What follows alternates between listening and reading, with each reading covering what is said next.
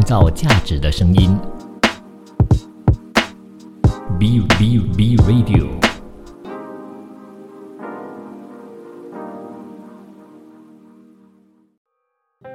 守候一份酿造美丽的坚持，邂逅一段葡萄酒里窖藏的故事。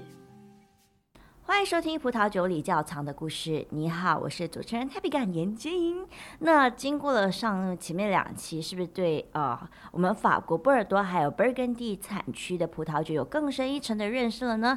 是不是在历史上呢？诶，去看这两个地方的时候，会觉得还蛮有趣的，而且呢，也可以看到很多不一样的方方面面的东西。那我们讲了一些就是旧世界的嘛，那我们今天呢就来带大家进入新世界的葡萄酒产区，也就是美国。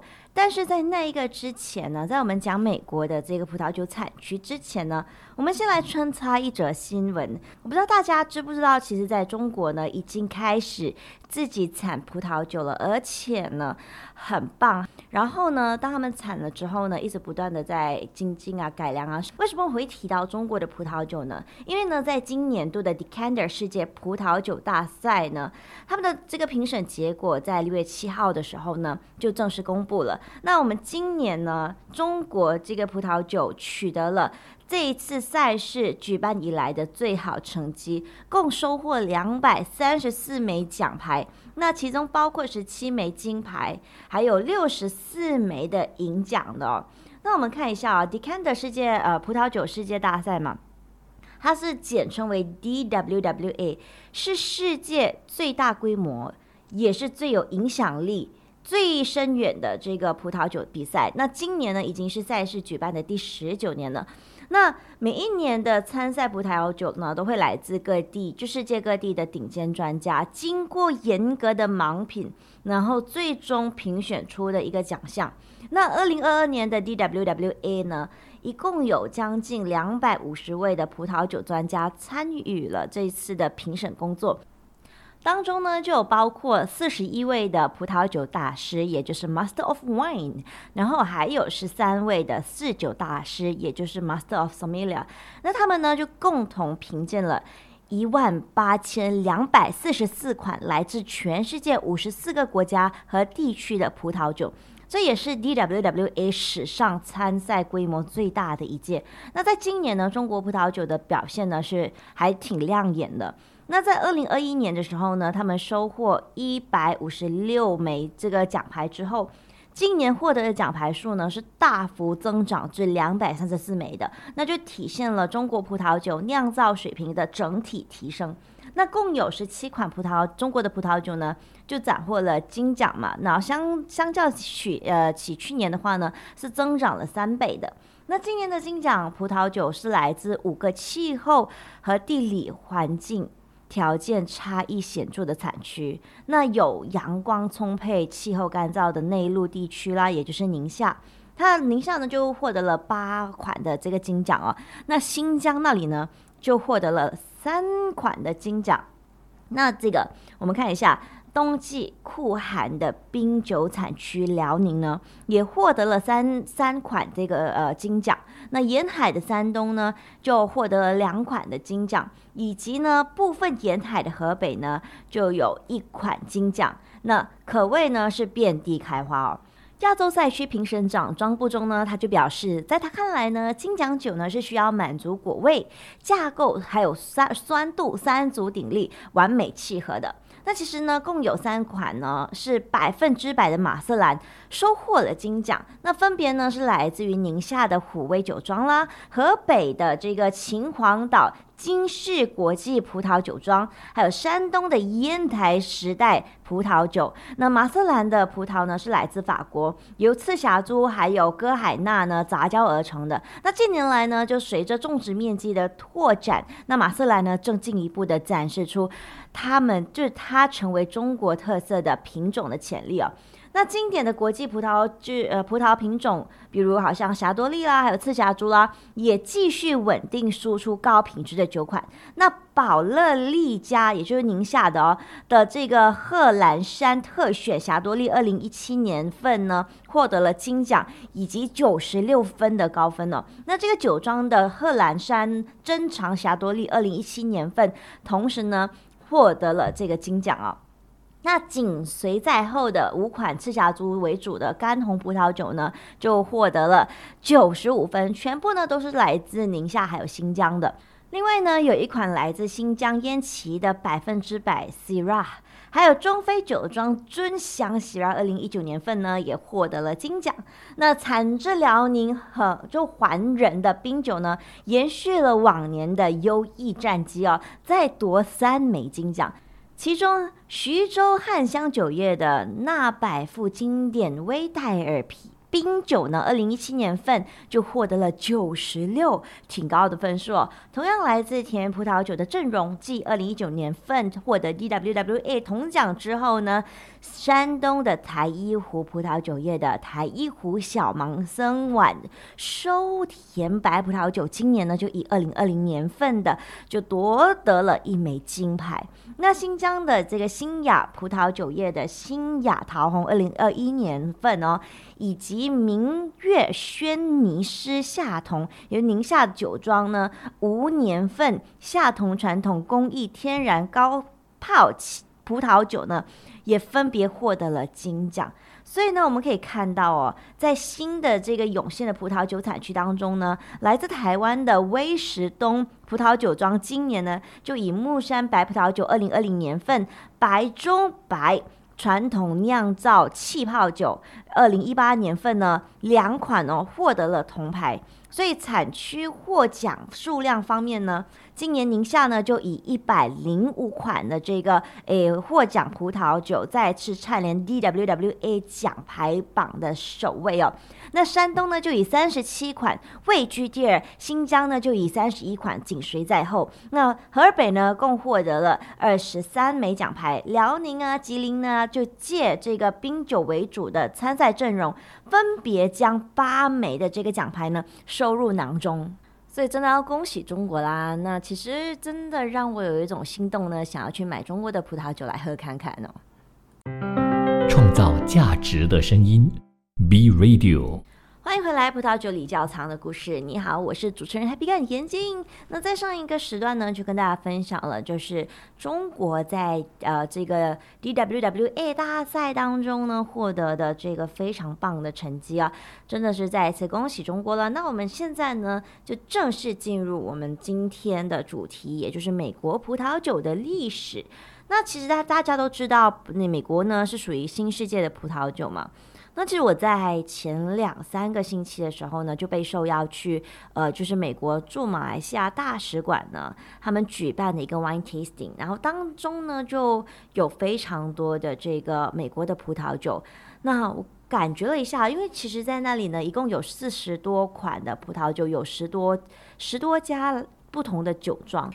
我试喝了一下呢，我就发现到很多的那个味道呢，都是比较偏向中厚的那种酒体的，嗯，我觉得还蛮不错的。那再来呢，我喝的有一款是让我有一点小震惊的，那一支酒呢，它的味道呢，有一点像有一点白茶的味道，喝下去是非常滑、非常顺的。那它的整个酒体呢，不会非常的厚，这就让在众多的葡萄酒当中呢。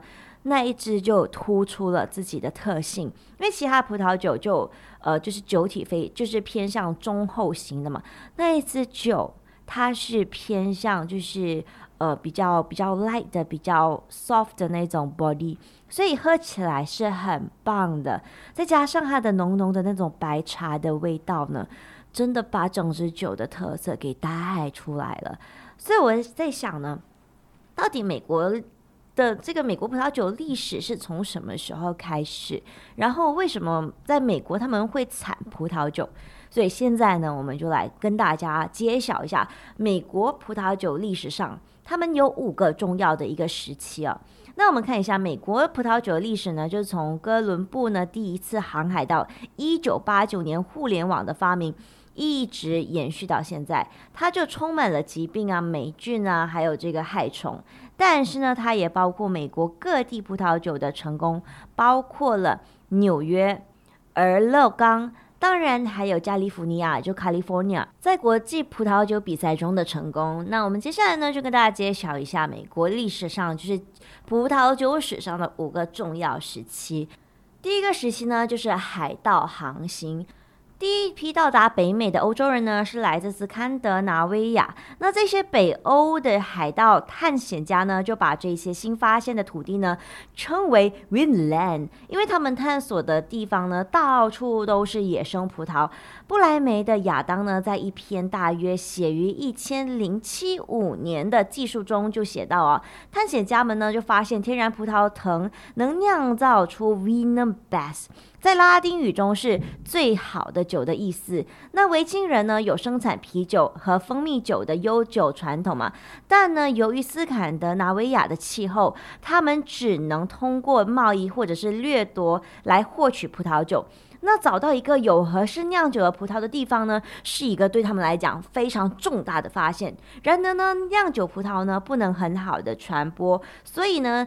酿酒仅限于留在文兰的少数探险家。那第二个重要的时间点呢，就是殖民到建国，在欧洲殖民者定居的大多数地区，酿酒是建立一个自给自足的殖民地的目标之一。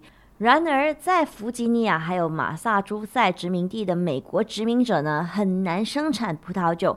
野生葡萄生产的葡萄酒呢，是不符合殖民者的喜好的。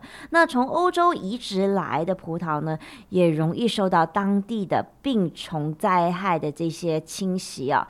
那在法国和西班牙殖民者呢，就取得了更大的成功。那十六世纪末、十七世纪初的时候呢，法国胡格诺派教徒呢就在佛罗里达的这就佛罗里达用美国葡萄酿酒，西班牙殖民者呢就在新墨西哥州用移植的欧洲葡萄酿酒。那加州的第一家酒庄呢是在美国宣布脱离英国独立的前后呢建立的。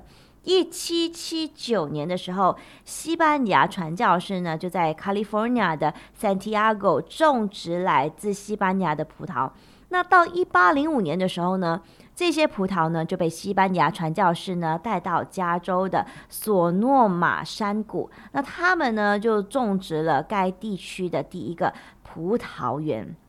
那一些最好的葡萄酒呢，来自法国和西班牙。此外呢，智利还有阿根廷的酿酒传统是这些早期西班牙努力的直接后裔。那另外一个就是重要的时期，也就是禁止成立。那随着美国的发展呢，葡萄酒还有酿酒厂也随着拓扩展嘛。那法国还有呃西班牙殖民地以外的一些最早的葡萄园呢，就位于宾夕法尼亚州和印第安纳州。那肯达基州呢是立州后不久，立法机关呢就特许建立了一个商业葡萄园和酿酒厂。那十九世纪三十年代呢，第一个商业上成功的葡萄园和酒庄呢，在俄亥俄，也就 Ohio 州的辛辛那提建立。俄亥俄州和伊利诺斯州的葡萄酒呢，生产深受德国移民的影响啊。那十九世纪六十年代的时候呢，黑腐病就摧毁了俄亥俄的葡萄酒产业，那促使了酿酒商呢。东迁纽约，然后西迁呢就是密苏里。那从那个时候开始呢，纽约的葡萄酒行业就一直在持续的经营。那我们大家呢，其实都通常都可以在网上呢找知找到来自呃哈德逊河谷，还有芬格湖和长岛地区的纽约葡萄酒交易。那在大概在这个时候呢，这个 California 的葡萄酒就爆炸了。到了十九世纪晚期的时候呢，加州的葡萄酒呢在国际上就享有这个盛誉啊。那加州葡萄酒呢在国际葡萄酒比赛当中呢赢得了奖牌，然后并且呢出口到世界各地。创造价值的声音，B Radio。欢迎回来，葡萄酒里窖藏的故事。你好，我是主持人 Happy 干严接应。那在上个时段呢，美国葡萄酒历史上的五个重要时期呢，我们就概括了三个。第一个呢，就是海盗航行；第二个呢，直到殖民到建国；那第三呢，就是禁止成立的三个重要时期。我们还有另外两个重要时期哦。那第四个的重要时期呢，就是禁止。那禁酒令呢，就重创了美国的葡萄酒工业。东部一些州的酿酒厂呢，就靠生产用于宗教目的的这个圣餐酒生存下来。那加州的这个酿酒厂呢，就试图通过用家庭酿造时种植葡萄呢来生存，因为小规模的家庭生产是被禁令的。是被禁止的啦。那虽然呢有超过一万种不同的葡萄品种，但是呢葡萄的运输并不方便，这是一种不可行的商业模式。那再来就是第五个重要的时期哦，也就是禁酒令的八七年。禁酒令废除之后呢，美国的葡萄酒行业复苏缓慢。然而呢，在上个世上个世纪七八十年代的时候呢。酿酒厂呢，就吸引了投资者嘛，那以支持呢改善质量，还有他们的基础的设施。这一项投资呢，就支持了在这个加利福尼亚、还有纽约和宾夕法尼亚建立的酿酒厂，并且呢，允许拓展到，呃，就是华盛顿啦，还有俄勒冈州的。那到了一九八六年的时候呢，美国葡萄酒呢就再次在国际比赛中呢赢得奖牌。所以看了这个美国历史上五个重要的时期呢，其实现在美国已经无疑成为了世界上最大的葡萄酒生产国之一。它的声誉呢是建立在纳帕还有索诺马的全球声誉上，但是呢，美国却是无数鲜为人知的葡萄酒产区的所在地。那这些产区生产世界一流的葡萄酒哦。那葡萄酒在美国呢，其实已经有四百多年的历史。但是，直到最近的四十年来呢，美国的葡萄酒才真正的开始在全球范围内呢，就赢得了尊重。那美国现在是世界第四大的这个呃葡萄酒生产国，仅次于法国、意大利和西班牙。每年的产量呢，大约有一千八百五十万百升的。那美国的这个五十个州呢，都在某种程度上呢生产葡萄酒。尽管呢，其中百分之九十五呢都是来自其中的四个州，那加州呢是至今为止最多产的，它的产量呢是接下来三个州——华盛顿、俄勒冈和纽约总和的五倍哦。在德克萨斯州和这个弗吉尼亚州的领导之下呢，其他州的百分之五则主主要就是用于本地消费，而不是国内或者是国际市场。那美洲大陆的地形、地质和气候多样性呢，为各州提供了各种葡萄种植的条件。那从海拔较高的大陆性气候，比如说 Fat Play，到沿海。雾气弥漫的地区，比如说 Etna Valley。自十七世纪初欧洲开始认真殖民以来呢，这个葡萄酒就一直在美国生产。那早期的定居者呢，就反复的尝试，他们带来了欧洲故乡的酿酒知识和实践。那众所周知呢，北美洲原生的各种藤本植物，比如说 Vitis labrusca。它是很健壮又高产的，因此呢，很少有藤植植物呢陪伴这些殖民穿越大海洋。不幸的是呢，这些本地葡萄品种生产的葡萄酒呢，既不符合欧洲定居者的习惯，也不符合他们自己的风格。欧洲葡萄藤蔓呢，并没有运到美洲的任何数量，直到十七世纪中叶。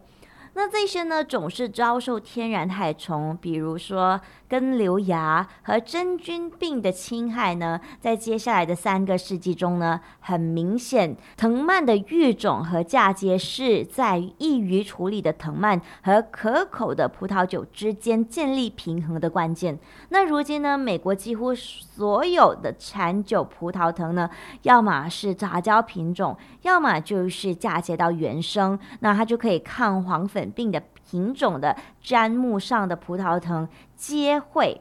那自从一八四零年代的加州淘金热以来呢，美国的葡萄酒业就好像过山车，这就引起了葡萄酒的大量需求，并且呢，导致全州范围内广泛的葡萄园种植。这种下意识的反应呢，就引发了持续哦十数十年的盈余，还有次制的不稳定周期。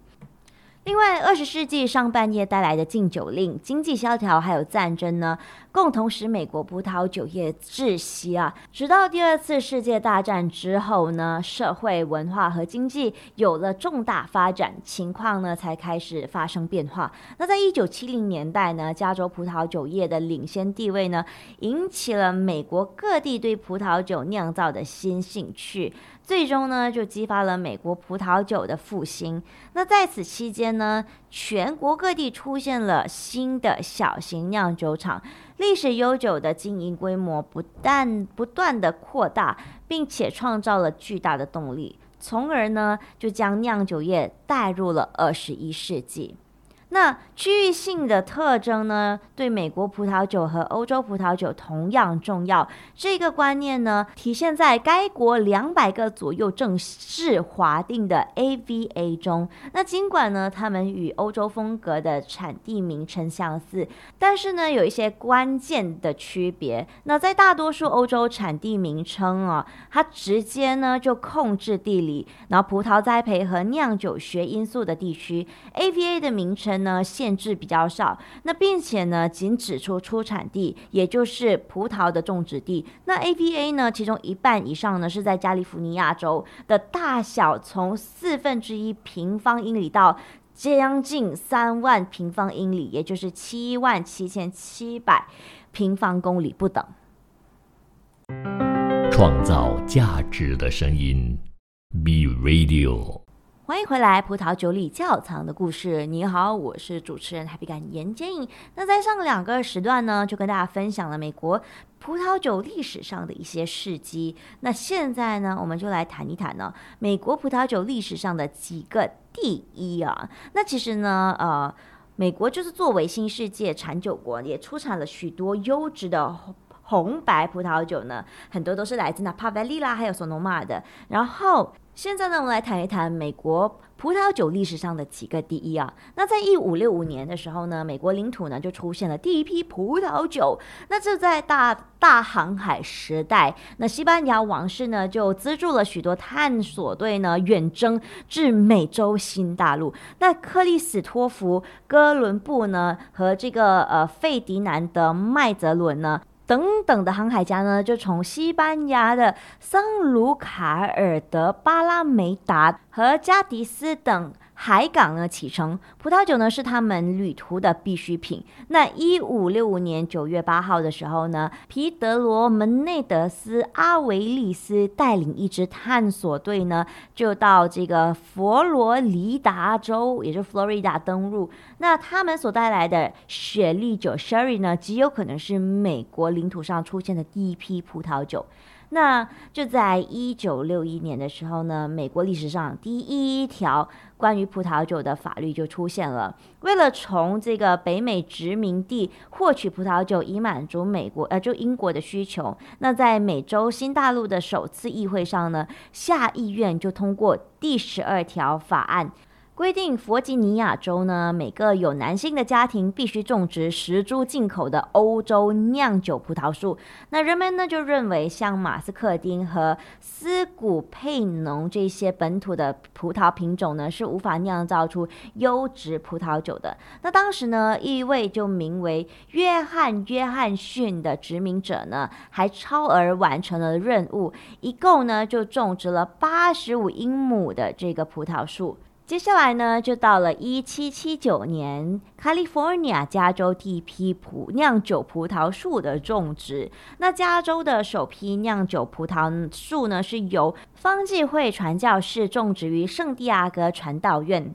那朱尼皮罗塞拉神父呢，他就种植了一个如今呢被称为弥生 （Mission） 的品种。那到了就是一十九世纪八十年代以前呢，那这个品种在加州商业葡萄种植中呢占据主导地位。那到一八三三年的时候呢，加州首位商业葡萄酒酿酒师呢让路易斯维格利斯，那就造在这个洛杉矶种下了第一批有记载的欧洲葡萄树，直到呢淘金热时期，就是北加州的 Napa Valley 还有 Sonoma 呢等地才开始种植葡萄。而到了一七八七年的时候呢，用于庆祝美国一七八七年宪法通过的第一款葡萄酒。那在一七八七年九月十七号的时候呢，美国就通过了一七八七年宪法，而用于庆祝宪法通过的第一款葡萄酒呢是马德拉酒。那它的风格呢不得而知，用于酿造该酒的品种呢可能是马姆奇。那我们现在再看一下，到了十九世纪七十年代，那密苏里州呢和这个美国葡萄树第一次拯救了葡萄酒世界。十九世纪七十年代，德国移民者乔治哈兹曼呢和其他密苏里州葡萄种植农呢，就将数百万美洲的葡萄插条呢，就运输至法国还有欧洲其他的国家。就拯救了当时呢被根瘤蚜虫席卷的欧洲葡萄园。那哈兹曼就被誉为密苏里州葡萄酒之父。在禁酒令之前呢，密苏里州是美国第二大葡萄酒产区，仅次于纽约州。那我们看一下，到了一九二零年至一九三三年禁酒令期间，第一批合法销售的葡萄酒。那在禁酒令期间呢，虽然呃葡萄酒相当罕见，但是呢，当时包括乳芬诺酒庄的吉安迪在内的一些葡萄酒，在美国药房呢，还是被作为抗压力药物出售的。嗯，这个还挺不错的。的确，酒精可以偶尔舒缓一下我们的压力，但是过量还是不行啊。那我们再来转眼到了一九七六年，美国葡萄酒呢第一次让法国人呢刮目相看。为什么呢？那就要去到了一九七六年巴黎盲品会上了。那加州的葡萄酒呢，就震惊了法国的评审员。来自加州的赤霞珠，也就是 Cabernet Sauvignon 和沙多利，也就是 Chardonnay 呢的葡萄酒，分别就击败了 Bordeaux 的红葡萄酒，还有 Burgundy 的名媛的白葡萄酒。这真的是很厉害哦，因为大大家都知道，Bordeaux 非常有名的就是 Cabernet Sauvignon，那再来呢，Burgundy 就是两种葡萄品种，红葡萄品种呢就是 Pinot Noir，然后白葡萄品种呢就是 Chardonnay。居然美国的 Chardonnay 还有 Cabernet Sauvignon 可以击败这两个产区。只能讲说，他们真的是越来越进步，跟越来越厉害了。其实我们可以看到，我在第一个时段的时候就跟大家讲了这个中国的呃葡萄酒嘛，他们呢真的也是越来越厉害。而且呢，我其实，在抖音上面呢，就我经常看到说一些呃。关于葡萄酒的一些网红啊，他们都会在 TikTok 上面分享，就是呃葡萄酒的一些知识。然后呢，就发现到中国的葡萄酒呢也越来越厉害了。前一阵子呢，我就有跟一个朋友呢就推荐了来自新世界，就是澳大利亚的一个自然酒嘛。然后他就看到这个价格的时候，他就吓到了，他就说：“哇，天哪，这个新世界的比这个旧世界的还要来的贵。”我其实是觉得不能用新世界或者是旧世界。来定义一款酒的价钱，因为呢，即使在新世界，还是有很多的酒商还有酿酒师很努力的想要酿制出一款非常非常优质的葡萄酒。所以公平一点，还没有开来喝之前呢，就先不要妄下定论了哈。好了，我们这一期呢就到这一边，我们下一期的葡萄酒里窖藏的故事再见喽，拜拜。创造价值的声音，B Radio。